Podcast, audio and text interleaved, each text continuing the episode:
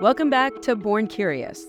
I'm Ivelisse Estrada. I'm Heather Min. In this episode, we have the chance to speak with Asifa Majid, who is a professor of cognitive science at the University of Oxford, where she studies the relationship among language, culture, and the mind.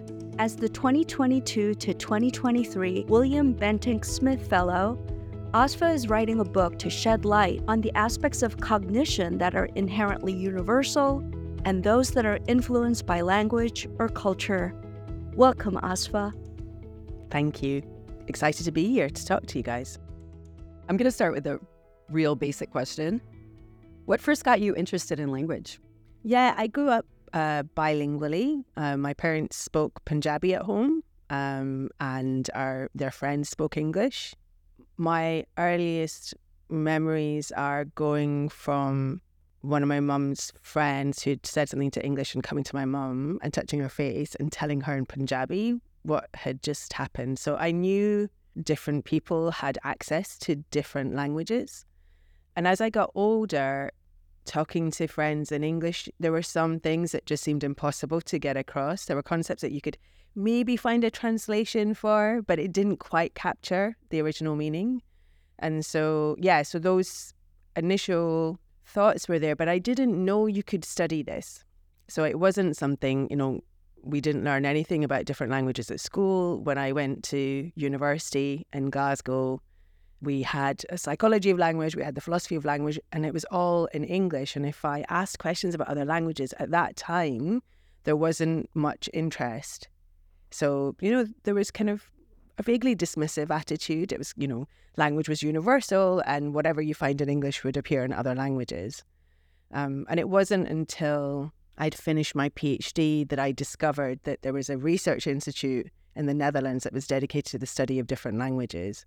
And when I found that out, I just I knew I had to go there.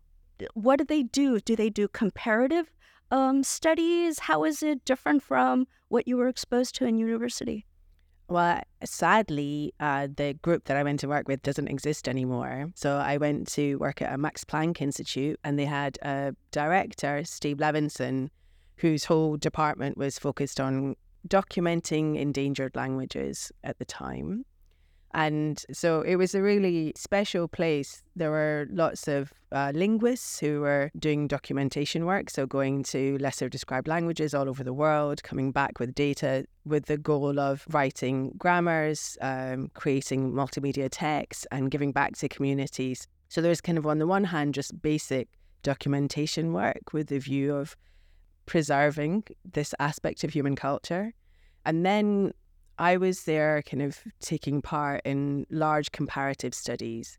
So when you're documenting each individual language, they're each unique and beautiful in their own right. But at the same time, we want to capture whether there are any universals or what, whether something is unusual from a comparative perspective. And so part of my goal was trying to figure out ways to collect comparative data where you weren't just um, applying things from English and seeing you know, where other languages fail, but rather kind of trying to capture what what was unique about each language in its own right. Could you explain uh, what you mean by document? Uh, because listening to you, it sounds like there's some anthropology involved. Mm. You think languages, you think uh, linguists. So, what do you mean by document? Yeah, language is structured.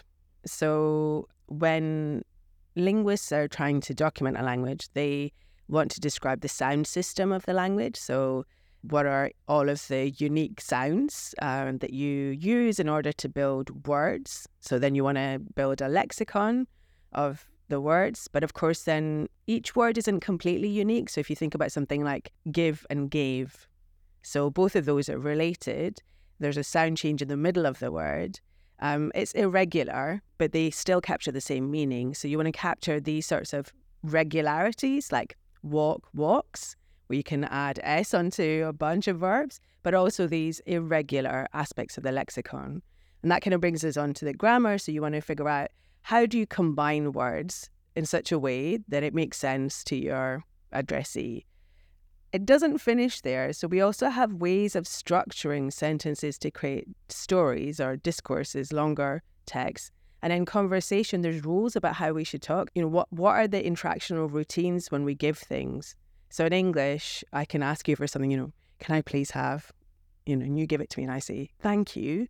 So there's a please and a thank you. But other languages might have a more expanded routine there. So when I was in the Netherlands, there's a three part routine rather than a two part routine. It's not just please and thank you, but there's kind of like a you're welcome. And if you don't say that last part, you're being rude. So we have to learn all of these aspects, and that's kind of what we're trying to capture. Um, so on the one hand, we have these ideas that there's certain kinds of things that should appear in all languages. On the other hand, you'd hope that we're making those um, generalizations on the basis of real data. So if you think about what are the sound systems I talked about, so one way of talking about the fact that there's structures that you can build words from. So if you speak a, a signed language, for example, not a spoken language, then it's not going to be sounds that are the ground basis from which you're making words. So when you're documenting a language, you're trying to capture these regular patterns, the sounds, the words, the grammar, discourse, you know, all of these aspects of um, what it takes to be a fully functioning speaker or listener in this community. Mm-hmm.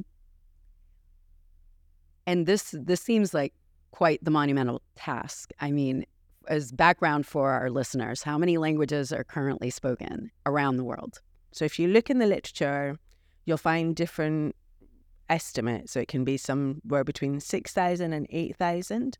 And that's because we don't have a complete record of all of the languages in the world. So we're kind of guesstimating in parts. A language like English, which has, you know, almost more than a billion speakers if you include all the second language speakers as well, um, that's unusual. So most languages are only spoken by a few hundred or thousands, tens of thousands of people.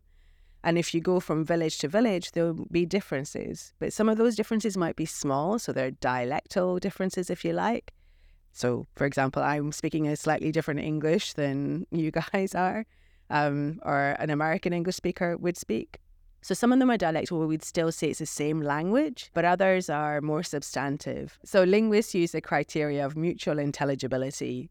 So if I say something, even if my sounds are a bit different to the ones that you might use, if you can still understand me, then we'll say this is one language that we're speaking. And so the further apart two speakers get and being able to understand one another, the more likely we are to say that there's two languages. But that kind of breaks down. So if you think about something like Norwegian and Danish and Swedish, we know that there's a kind of a cline, there's some understanding between speakers of these varieties but we still say that they're separate languages. So that's the kind of fuzzy part of figuring out where is a language, where is a dialect. But using the best criteria that we have, we think there's around 7,000 languages today. And one thing that, from hearing you speak before, that really struck me is when you said that one language goes extinct every three months and that rate is accelerating, and that 40% of existing languages are completely undescribed. That blew my mind. Yeah, it's just a sad state of affairs, really. I mean, I think there's both a kind of human cost and a scientific cost. So if we're thinking about the science, we know that each language seems to capture unique information. Um, a really nice study from a, a, year or so ago showed documented uh, indigenous languages um, in major areas of the world and specifically looked at the biological knowledge encoded in each of these languages. So, what um, animal and tree and plant species were encoded in each of those languages. And what they found was that each language has unique information about the biological world.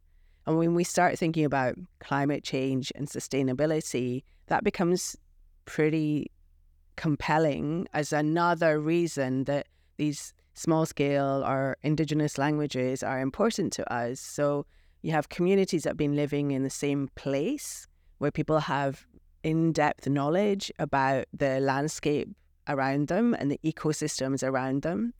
And also medicinal knowledge about how to use plants, for example, so many indigenous cures.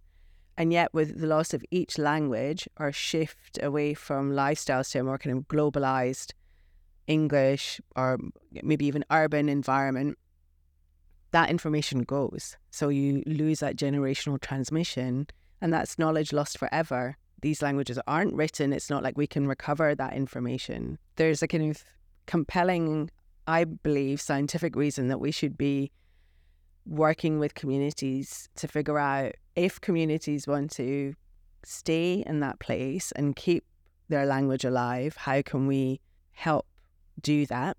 On the other hand, there's just the, you know, the real human reason. You see that people who've been forcibly shifted away from their language. So we know that sadly in the US and places like Australia, where indigenous communities were shifted off their land and young children were taken forcibly from their families so that they could learn the mainstream language. That generational trauma is still very present for people, and there is a real sadness and grief at that loss of, you know, their uh, ancestral language and culture, um, and people striving to connect with that again. So, and, you know, we should respect uh, and preserve people's right to live how they want. Mm-hmm. In talking about language extinction, you are clearly uh, sharing that cultural anthropology and ethnography plays a role in thinking about languages. And so you look at cultures and the context in which language is a part of unique, distinct cultures, and therefore we mourn when those die out. So, assuming that diversity of language is this incredible thing that that we're looking for, what are some of the hotspots in the world? It, it's been said that 800 languages are spoken in New York City. What what are the hotspots? So globally, the most different languages are spoken in Papua New Guinea. How many? Don't ask me that. but why? Uh, but why not? Do they just uh, are they very clannish and not mingling uh, with their neighbors? People have suggested geographical explanations for this kind of linguistic diversity. So you know, there's mountainous areas, or it's an island. Uh, there are many different islands and so forth. But I think uh, you also have to think about this social conditions that allow for different languages to stay, and one of them is multilingualism. So people there, many communities will speak each other's languages. It needn't be monolingual. So if you think about 19th century, 18th century uh, science or writings, people were writing in German, Latin, English, and reading each other's writings but that's something that we seem to have lost. We've kind of focused in on just one language for every context. Um, so I think again, it goes back to this issue of keeping multilingualism alive. And I'm sure the New Yorkers, whatever, however many languages there are, like they're doing likely their day to day business in the major language of of the city. In America, anyway, we've sort of claimed the world's cuisines as our own. Yeah, then we do the same with words. You know, we just mm. English is just uh, sucked up yep. along with you know colonial wealth, all of the words to go with it. You know, kangaroo or you know. I've got a few from the Taino language. Hurricane, very good. Hammock, yeah. yeah. Avocado is an indigenous Mexican word. Um, also, I learned the other day galore is from Irish. So amazing. And so we do borrow, take, grasp, so some estimates say the English language has over a million words. But an average English speaker has a personal vocabulary of 40,000. So most words in the English language you don't know. You know, they are for a particular time in a particular place spoken by a specific community. They're not things that are part of everyday vocabulary. So that's why you have to separate out what does an individual know and what's there in the language as a whole. And those don't necessarily map one to one, especially for languages like English that have a history of writing, uh, where we can see all of the vocabulary that's ever been used, including things that have kind of disappeared from use right now. So, researchers need to catch up with the richer reality of lived experience, as it were, just to get us toward how a thought comes into play in language. What do you study? What do you uh, do your research on? And how do you introduce or think about thought along with language? So it's both a vehicle for capturing cultural knowledge. And at the same time, it's the tool with which we think. So, what exactly is the relationship between language and thinking? Can we think without language? Well, exactly. So, um, begin with the idea that languages are packaging things in different ways and they are capturing unique knowledge specific to place and cultural background and so forth. And it feels like it must be the main vehicle by which we think. But that would lead us to a bit of a strange conclusion. So if we think it's the only or primary vehicle by which we think, it would make us um, believe that if you're a, a young child who hasn't learned language yet, you don't have any thought. Or if you're an adult and you have a stroke and sadly lose your ability to talk because you've now got aphasia, you no longer can think. So those things don't seem quite right. And and also, you know, we are one species, but we know that we're uh, connected to the rest of the non-human animal species. And do we really want to say that a dog can't think, an elephant can't think? Um, that doesn't seem quite right. So psychologists have been trying to parcel out those aspects of our thinking that don't necessarily require language um, and those aspects that do. And then it's trying to figure out, well, how do those connect? So, do I first formulate a thought outside of language and then I have to somehow get it into language? Or is language involved in how I'm formulating thought? Is it the case that uh, my thoughts are completely independent? When does language start influencing thinking? So, these are all the kinds of questions that cognitive scientists try to answer. Um, the way that you talk about it, where you delve into theory and philosophy, uh, it makes me think have psychologists or modern social scientists not been studying this long? I think people have been asking the question about the relationship between language and thought, but focus primarily on English. So you can ask the same questions for a young infant. At what point do they have, let's say, concepts of color? you know, we know that young infants' color vision isn't completely on board when they're born, so they are developing their color vision. But as adults, we have categories of blue and green and red and pink, even though color's continuous. So we add in boundaries on this continuous spectrum. And people have thought that might be due to language. And if that's true, then if we look at children, they shouldn't show evidence of categories until they learn the color words in their language. So that that kind of raises the question: Can we look at babies' color vision and see if there's evidence for categories in there? Um, so these are the kinds of questions that we can ask, and they are still relevant and there, even if you're looking at one language. The thing that the cross linguistic or cross cultural dimension opens up is it, I think, it opens up more possibilities for untangling some of the things that are difficult to untangle in one space.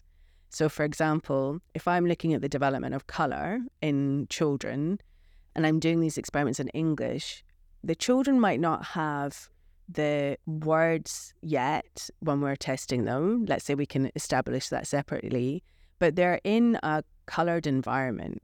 So we develop artifacts, toys that maximally get children's attention, and those seem to be very well capturing our categories. So if you get, you know, a Fisher Price toy that's got blue and green and red and yellow, these very saturated colors, what the kids are getting as input is the parents playing with them and telling them, put the red square in the circle, you know, put the blue, let's put. Um, so you're getting these socialization routines where you you've got a crafted visual environment going along with the language that's building these categories. But if we open up the window for cross cultural studies, we can look at people in different visual environments who have vi- different visual diets. Somebody say. who lives in the desert versus somebody who lives in the forest or somebody who lives up in the Arctic. Exactly. And that way we can try and tease apart some of the cultural and linguistic factors that go along into developing these categories. And if you get just the right communities, you might even be able to tease apart the language versus visual environment factors. So that's why opening up the, the window to these 7,000 different languages and very different environments, very different cultures, it's like a natural laboratory where you can try and tease apart some of the things that are almost impossible to do within a single cultural context. So it's a scientific opportunity. So you work at the hotbed of nature versus nurture here. So what do you do? What's what, what's your field of study? All of what we've been talking about. what have you been working on this past year here at Radcliffe? I've been trying to synthesize some of the studies that we've been doing over the last years. You know, as we talked about, language is complicated mm. and has many different aspects to it. And over, you know, the last 20 years of my work, I've been working uh, on capturing some of uh, these different semantic domains. Um, so I've worked on color, on events like walking and running, or cutting and breaking, even ways to talk about the body. So we think, for example, the distinction between hand and arm is really obvious, but a third of the world's languages only have a single term to refer to the whole thing. Which are those languages? So Russian is one, Indonesian is another. And so that's kind of interesting. You think, well, okay, if I don't make a lexical distinction between hand and arm, what are the implications of that? And there's some suggestive evidence that might matter for how we think about doing certain kinds of actions. So, in the same way that we might not make a distinction between hand and arm, some languages don't make a distinction between foot and leg. And when you ask people, okay, when you kick, what do you kick with? If you ask um, an English speaker, they say, well, I kick with my foot. Uh, but of course, it's silly because when you kick, your whole leg is moving. You're not just in contact with the foot. But yet, people focus on that. Where if you ask a speaker of a language that has a single term, they're more likely to say you kick with the whole thing. Or if you get them to color in, it's not just that they're saying foot and leg, um, if you get them to color in, color in that part of the body that you use to kick, um, you find these differences. So I've been working on, on unpacking what the logic of these different semantic domains are. What's the range of variation? Are there recurrent patterns that we see? Where is a language or culture exceptional in what they're doing? I'm wondering how you get your ideas for these questions. Does one investigation kind of give way to the next one? And then how how do you develop? How do you design the tests? So I started working on events, and we were finding some recurrent patterns, but much more variation than I think the main community that I'm really a part of, the cognitive science community, recognized. So, you know, you have these different communities of researchers, the people that are working on cross linguistic documentation know, uh, suspect, or believe that there's every language is unique. And then you have another community that um, is more focused on finding kind of universals in language and thought. They're, they don't often, uh, in the past at least, didn't speak very well to one another because they use different methods. Um, so, you know, descriptive, more qualitative versus quantitative, more experimental.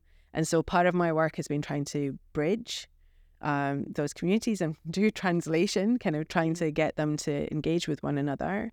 So when I started, it was kind of kind of quite high level things, and it kind of begged the question. So when you find variation in one place, people say, ah, but you know, bodies they must be universal because every you know that's everybody has it, and there are some things that we need to talk about. Um, so that led to that question, and and it's kind of over the years led to me looking at the basic building blocks of perception so, you know, that was the colors and sounds and smells. Um, are there universals there? Um, so some of these things come organically from having being in dialogue with other scientists. Some of it's natural curiosity. But I think that's why the synthesis felt important to figure out what's the most interesting thing to do next. You know, what would make the most impact. And how do you not get overwhelmed just by the, you know, just the sheer amount of how much there is to learn? Great question. um, it's exciting. You get to pick and choose what you want to do. There's a freedom, you know. So if it means diving into some philosophy or, you know, learning about chemistry, or I think that that's doesn't feel overwhelming to me. Well, Asifa, thank you so much for your time so far. Thank you. Thank you both. We have exciting news to share. Due to the depth and richness of our conversation, we've decided to split this episode into two parts. So please stay tuned for part two, where we'll delve even deeper into language and cognition with our guest, Asifa Majid. The Born Curious podcast is brought to you by Harvard Radcliffe Institute. Thanks for joining us. You can find Born Curious wherever you listen to podcasts. And to learn more about Harvard Radcliffe Institute, visit radcliffe.harvard.edu.